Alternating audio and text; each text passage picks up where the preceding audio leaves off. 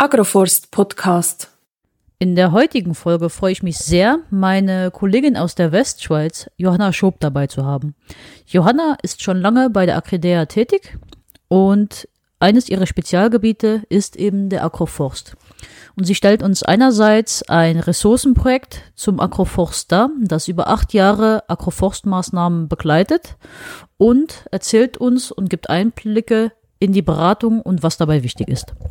Guten Tag auch meinerseits und herzlich willkommen. Ich bin Johanna Schob. Ich arbeite bei Agridea seit zehn Jahren und bin dort zuständig für alles, was mit Agroforst und Biodiversitätsförderung im Ackerland zu tun hat. Wie eingehend erwähnt, also seit zehn Jahren äh, beschäftige ich mich auch mit dem Thema Agroforst. Ich bin unter anderem auch Projekt, Co-Projektleiterin eines interkantonalen Ressourcenprojekts zu diesem Thema, auf welches wir dann noch zu sprechen kommen. Und bin auch ähm, verantwortlich für die Plattform Agroforst. Auch die werden wir dann später noch einmal erwähnen. Genau, vielen Dank. Du hast erwähnt, du bist eben zuständig für Biodiversität auf dem Acker und Agroforst. Wie ist es denn zu diesem Thema Agroforst gekommen? Warum ist es so wichtig eben für die Biodiversität im Ackerland? Mhm. Ähm, als ich zu Agridea gekommen bin, war da Mareike Jäger, die ihr bestimmt aus anderen Folgen dieses Podcasts schon kennt. Ähm, ich bin eigentlich in ihre Fußstapfen getreten und dann, als ich von Lindau nach zu unserem Standort Lausanne gewechselt habe, habe ich dann das Thema äh, Agroforst in der Westschweiz lanciert und das ist da sehr gut angekommen. Also wie gesagt, ich bin eigentlich in Mareike Jägers Fußstapfen getreten und ich denke, Agroforst hat ein großes Potenzial für die Biodiversität im, im Ackerland, da es sich um äh, vertikale Strukturen direkt auf der Fläche handelt. Es kommt, kommt dann natürlich auch darauf an, wie man das Ganze bewirtschaftet und welche Baumarten man hier wählt. Also ich gehe hier von einheimischen Arten ähm, aus, die haben schon alleine einen positiven Effekt auf die Biodiversität. Aber wie gesagt, es kommt sehr auf die Anlage des ähm, Agroforstsystems an, wie viel sie zur Förderung beiträgt. Mhm. Da würden wir später noch im Teil der Beratung ein bisschen genauer drauf eingehen. Du sagst, du bist einerseits in die Fußstapfen von Mareike getreten und auch schon zehn Jahre bei der Acridea. Was ist denn bisher in der Schweiz zum Thema Agroforst alles gelaufen? Ähm, einiges. Also äh, es gibt ja, also eigentlich seit 2008 ähm, hat man Interesse aus der, aus der Praxis ähm, bemerkt und es gab schon zwei, 2014 bis 2018 gab es ein Beratungsprojekt, äh, Agroforst Netzwerk Schweiz äh, zum Beispiel und ähm, die Schweiz hat auch am EU-Projekt AgForward mitgemacht mit einem äh, Netzwerk von Landwirten.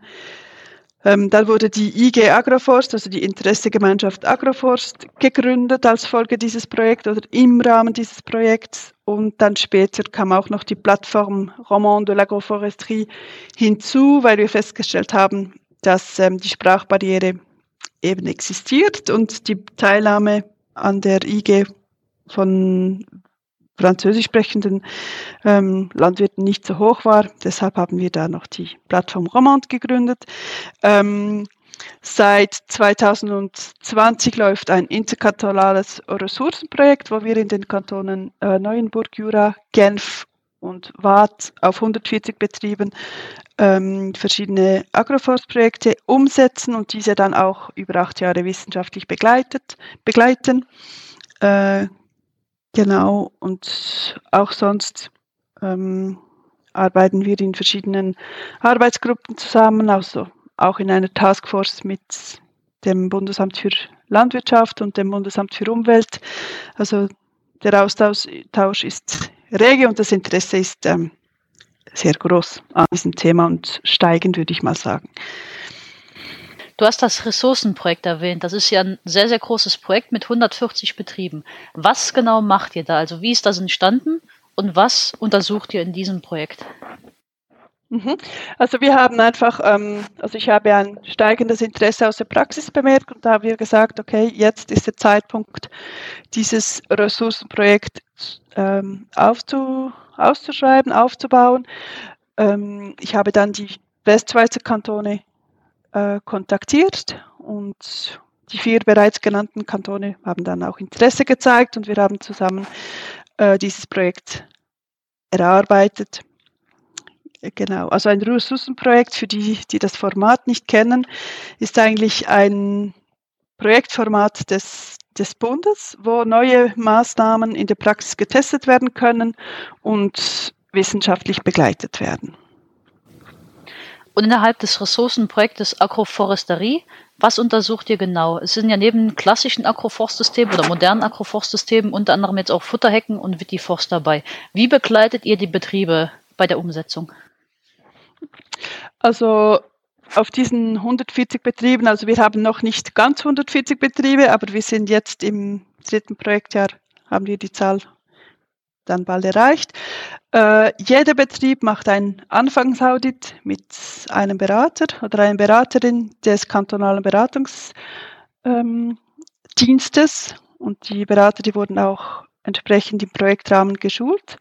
Und da wird festgelegt, ähm, welches ist die Betriebsphilosophie, was möchten Sie gerne machen. Und vielleicht muss ich noch erwähnen, äh, bei der Anmeldung zum Projekt musste jeder Landwirt einen, eine Projektskizze einreichen, wo er kurz beschrieben hat, was, was er sich vorstellt. Und im Rahmen des ähm, Anfangsaudits wird diese Idee dann besprochen und ähm, wir schauen dann, ob das umsetzbar ist und was man noch anpassen könnte. Dann ähm, werden die Bäume gepflanzt. Auch da, wenn der Landwirt Bedürfnis für individuelle Beratung hat, kann er diese anfordern und dann werden während der während sechs Jahren ähm, werden auch Beiträge gesprochen, also er bekommt Pflanzbeiträge und auch Unterhaltsbeiträge, je nach Maßnahme, die er wählt. Also Maßnahme kann sein ähm, die Umsetzung einer, eines Silvoarablen-Systems, also das heißt Ackerland mit Baumstreifen oder Silvopastoral, das können Futterhecken sein, die auf Dauergrünland oder Dauerwiese äh, oder Dauerweide angelegt werden können. Oder auch, wir haben auch gesagt, also wenn es innovative ähm, Weinbauern gibt, dann können auch diese Vitiforst-Projekte einreichen. Das ist ein bisschen spezieller, aber das haben wir gedacht, das ähm, wollen wir auch mit, mit aufnehmen. Genau, und ähm, die Landwirte, die müssen ebenfalls eine gewisse Anzahl Weiterbildungen äh, während der Projektdauer ähm, besuchen.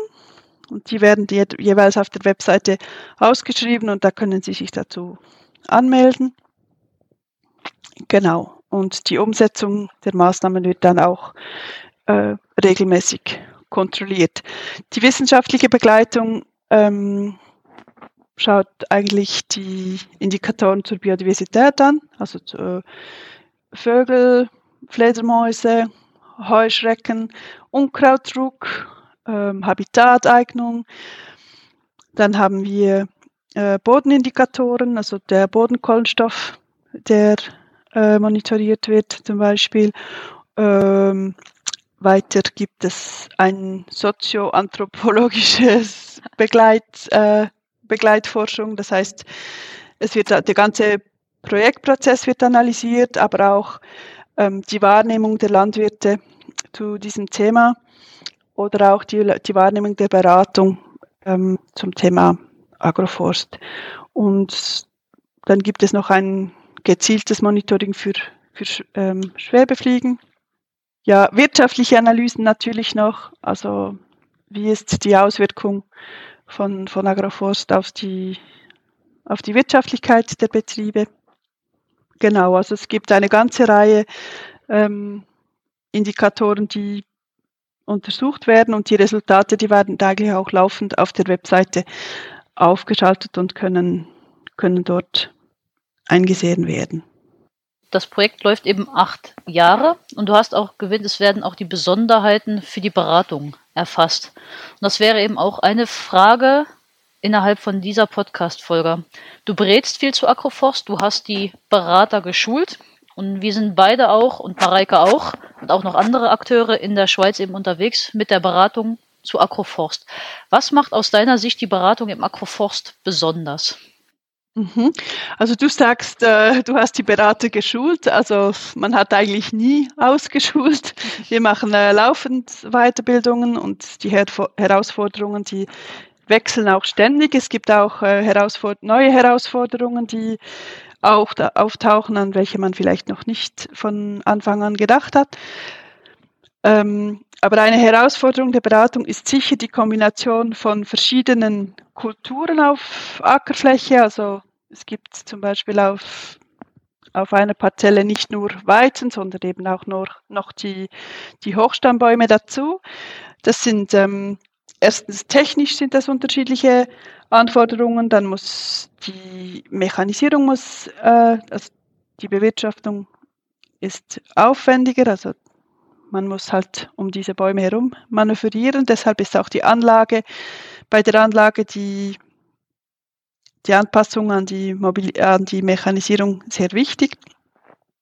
Genau, und auch ähm, von der Anmeldung der Flächen her gibt es Unterschiede. Also ein und Hochstammobstbäume, die können, oder die Bäume können im Moment in der Landwirtschaft nur als Hochstammobstbäume oder einheimische Einzelbäume angemeldet werden. Es gibt noch keinen spezifischen Agroforst-Code, aber das ähm, könnte sich bis zur nächsten Agrarpolitik oder sollte sich bis zur nächsten Agrarpolitik noch ändern. Wenn du dich jetzt in neuen Berater reinversetzt und du würdest gerne deine erste Agroforstberatung durchführen, was wären deine Schritte, wenn ich jetzt einen Betrieb anrufe und sagt, ich möchte gerne zu Agroforst beraten werden? Wie würdest du selbst vorgehen? Ähm, also es gibt ein paar Fragen, die man telefonisch klären kann. Also erstmal, was ist die Motivation? Also wieso entscheidet sich der Landwirt für diesen, für diesen Schritt?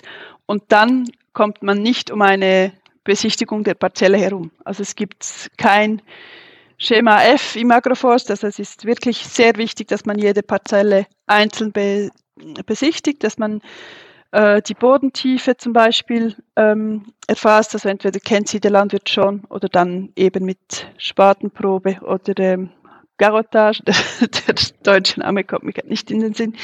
Ähm, genau, um sicherzustellen, dass seine Bodengründigkeit ja, gegeben ist, genau, dass die Bodengründigkeit ausreichend ist, damit sich äh, die, der Wurzelraum von Kultur und Bäumen nicht äh, konkurrenziert.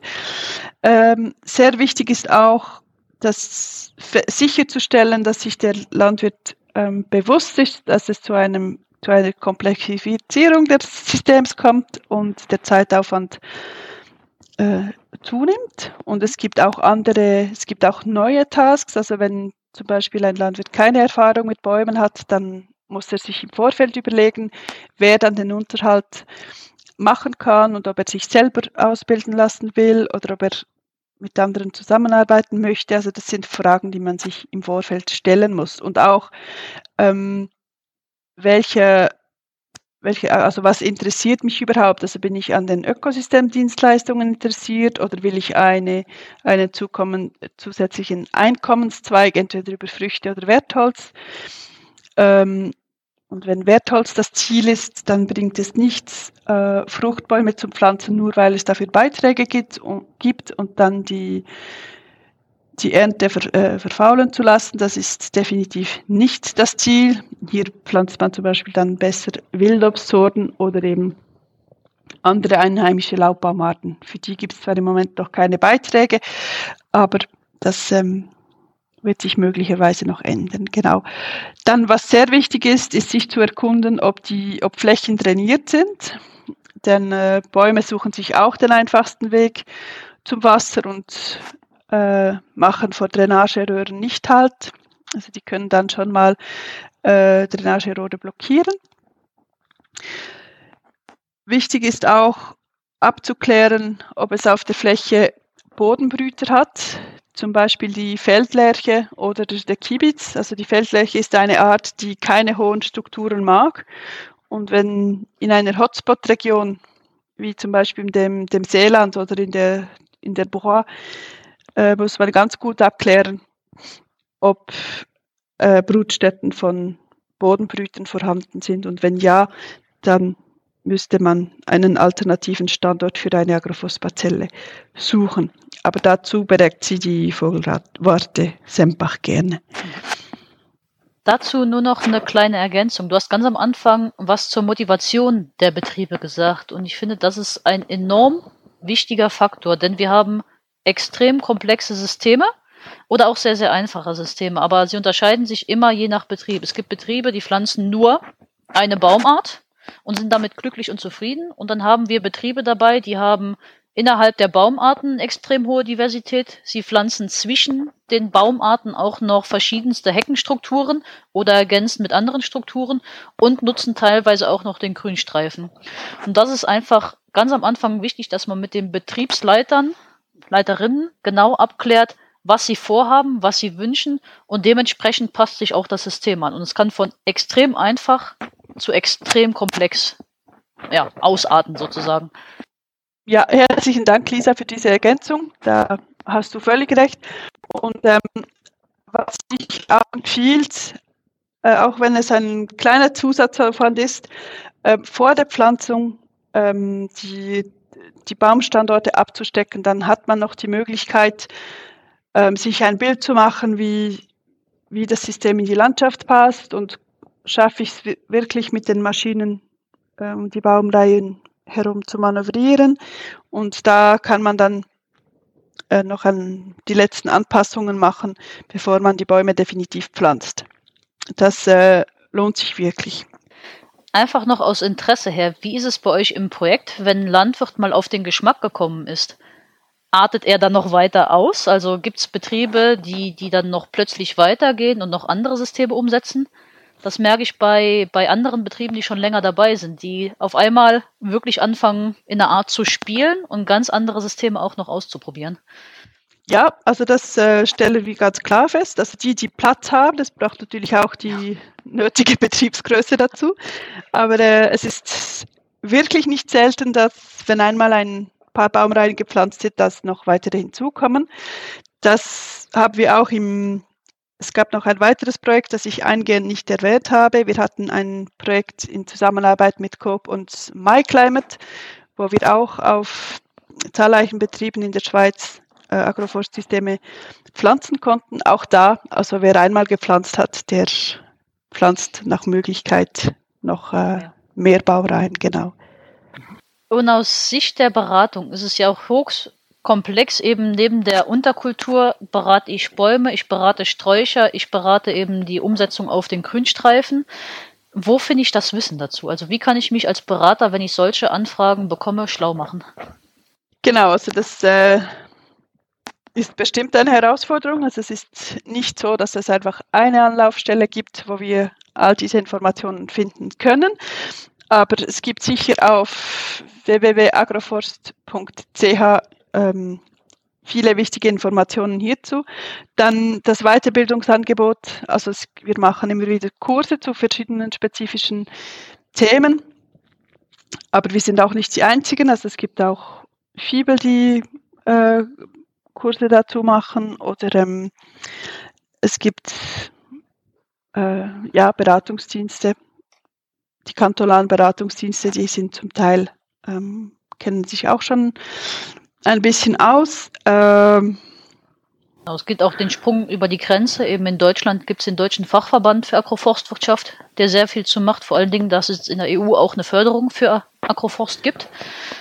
In Frankreich, mhm. darfst du wahrscheinlich. Ähm, ja, genau. Also in Frankreich gibt es die Association Française de l'Agroforesterie. Die machen auch sehr viel. Die haben zwischenzeitlich auch eine Beraterausbildung, die ähm, in Frankreich sehr gut besucht wird. Ist sicher auch für, für Schweizer Beraterinnen und Berater interessant, wobei, wobei der politische Kontext äh, definitiv nicht mhm. dasselbe ist ja.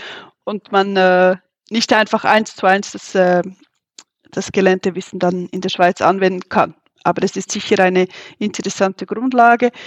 Ähm, ja, also im Moment machen auch wir im Rahmen von Projekten noch Beratung. Also man kann uns auch jederzeit anrufen für, äh, für spezifische Fragen. Genau.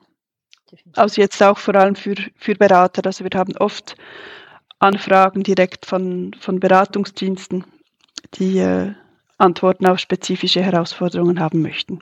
Mhm. Und wenn du einen neuen Berater vor dir siehst, was willst du, oder Beraterin eben, was willst du ihnen noch mit auf den Weg geben? Ja, also ich denke, man muss sich wirklich bewusst sein, dass es kein Schema F gibt im Agroforst. Wichtig ist es, aber das wissen die Berater auch selber, dass man auf die Parzelle geht und nicht am Telefon berät. Das, ähm, ich denke, das ist, das versteht sich von selbst.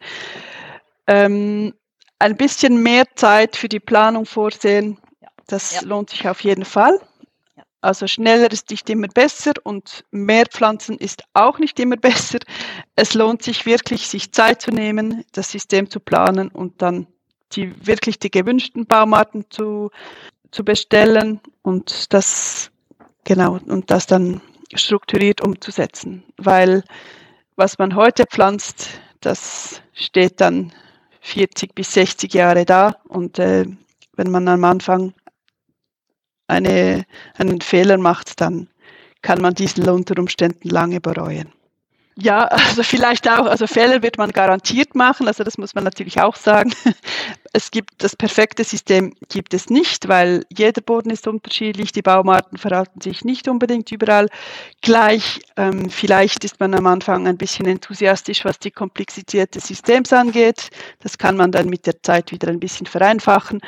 Also ich denke, man muss einfach mal den Schritt wagen zu pflanzen und dann kann das System dann schon noch bis zu einem gewissen Grad angepasst werden und die Erfahrung nimmt, der, nimmt ja dann auch stetig zu. Also ich finde, den Mut zum Pflanzen, den muss man aufbringen und wie ihr wisst, ist der beste Baum oder der, der nützlichste Baum ist der, der vor 20 Jahren gepflanzt wurde. Das ist eigentlich der beste Zeitpunkt. Also es ist nie zu spät, aber auch nie zu früh, um Bäume zu pflanzen. Und das ist jetzt auch der Vorteil aktuell, denn es gibt einige Betriebe und Betriebsleiter, die schon lange gepflanzt haben und auf deren Erfahrungen und Erfahrungswerte man auch zurückgreifen kann. Also wir stehen nicht ganz bei Null, schon lange nicht mehr, sondern können auf, auf eine vielseitige Erfahrung mit unterschiedlichsten Systemen schon zurückgreifen, wo die Landwirte, je nachdem, auch sehr, sehr gewillt sind, eben ihre Erfahrungen zu teilen. Genau. Und wie du sagst, Lisa, wie du richtig sagst, also unsere Nachbarländer, sei es Frankreich oder Deutschland, die haben uns ja, die haben ja schon einen erheblichen Vorsprung. Ähm, man kann nicht alles eins zu, eins zu eins auf die Schweizer Verhältnisse anwenden, aber dazu, also deshalb haben wir auch das Ressourcenprojekt gestartet, um genau diese Erfahrungen auf Schweizer Betrieben machen zu können. Also ich denke, wir, ja, das Wissen zum Schweizer Kontext nimmt stetig zu. Ja.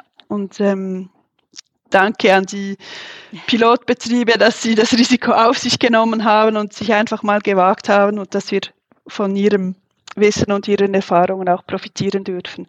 Weil Beratung, das muss ich vielleicht ergänzen noch kurz sagen, aus meiner Sicht ist Beratung nicht nur in eine Richtung, sondern wir lernen sehr viel auch aus der Praxis von den, oh ja. Ja. Von den Betriebsleitern, die täglich auf dem Acker stehen. Also die wissen da zum Teil bestens Bescheid und wir können da gegenseitig voneinander profitieren. Es gibt kein Top-Down, es gibt einen gegenseitigen Austausch in den Beratungssituationen. In diesem Sinne dir auch vielen, vielen Dank, Johanna. Und bei Fragen wendet euch gerne an Johanna, an mich, an Mareike, an die anderen Berater. Und ja, bei Fragen allgemeiner Art auch zum Podcast schreibt gerne eine Mail an podcast.agroforst.ch. Vielen Dank und schönen Tag. Danke, Lisa, und auch meinerseits einen schönen Tag euch allen.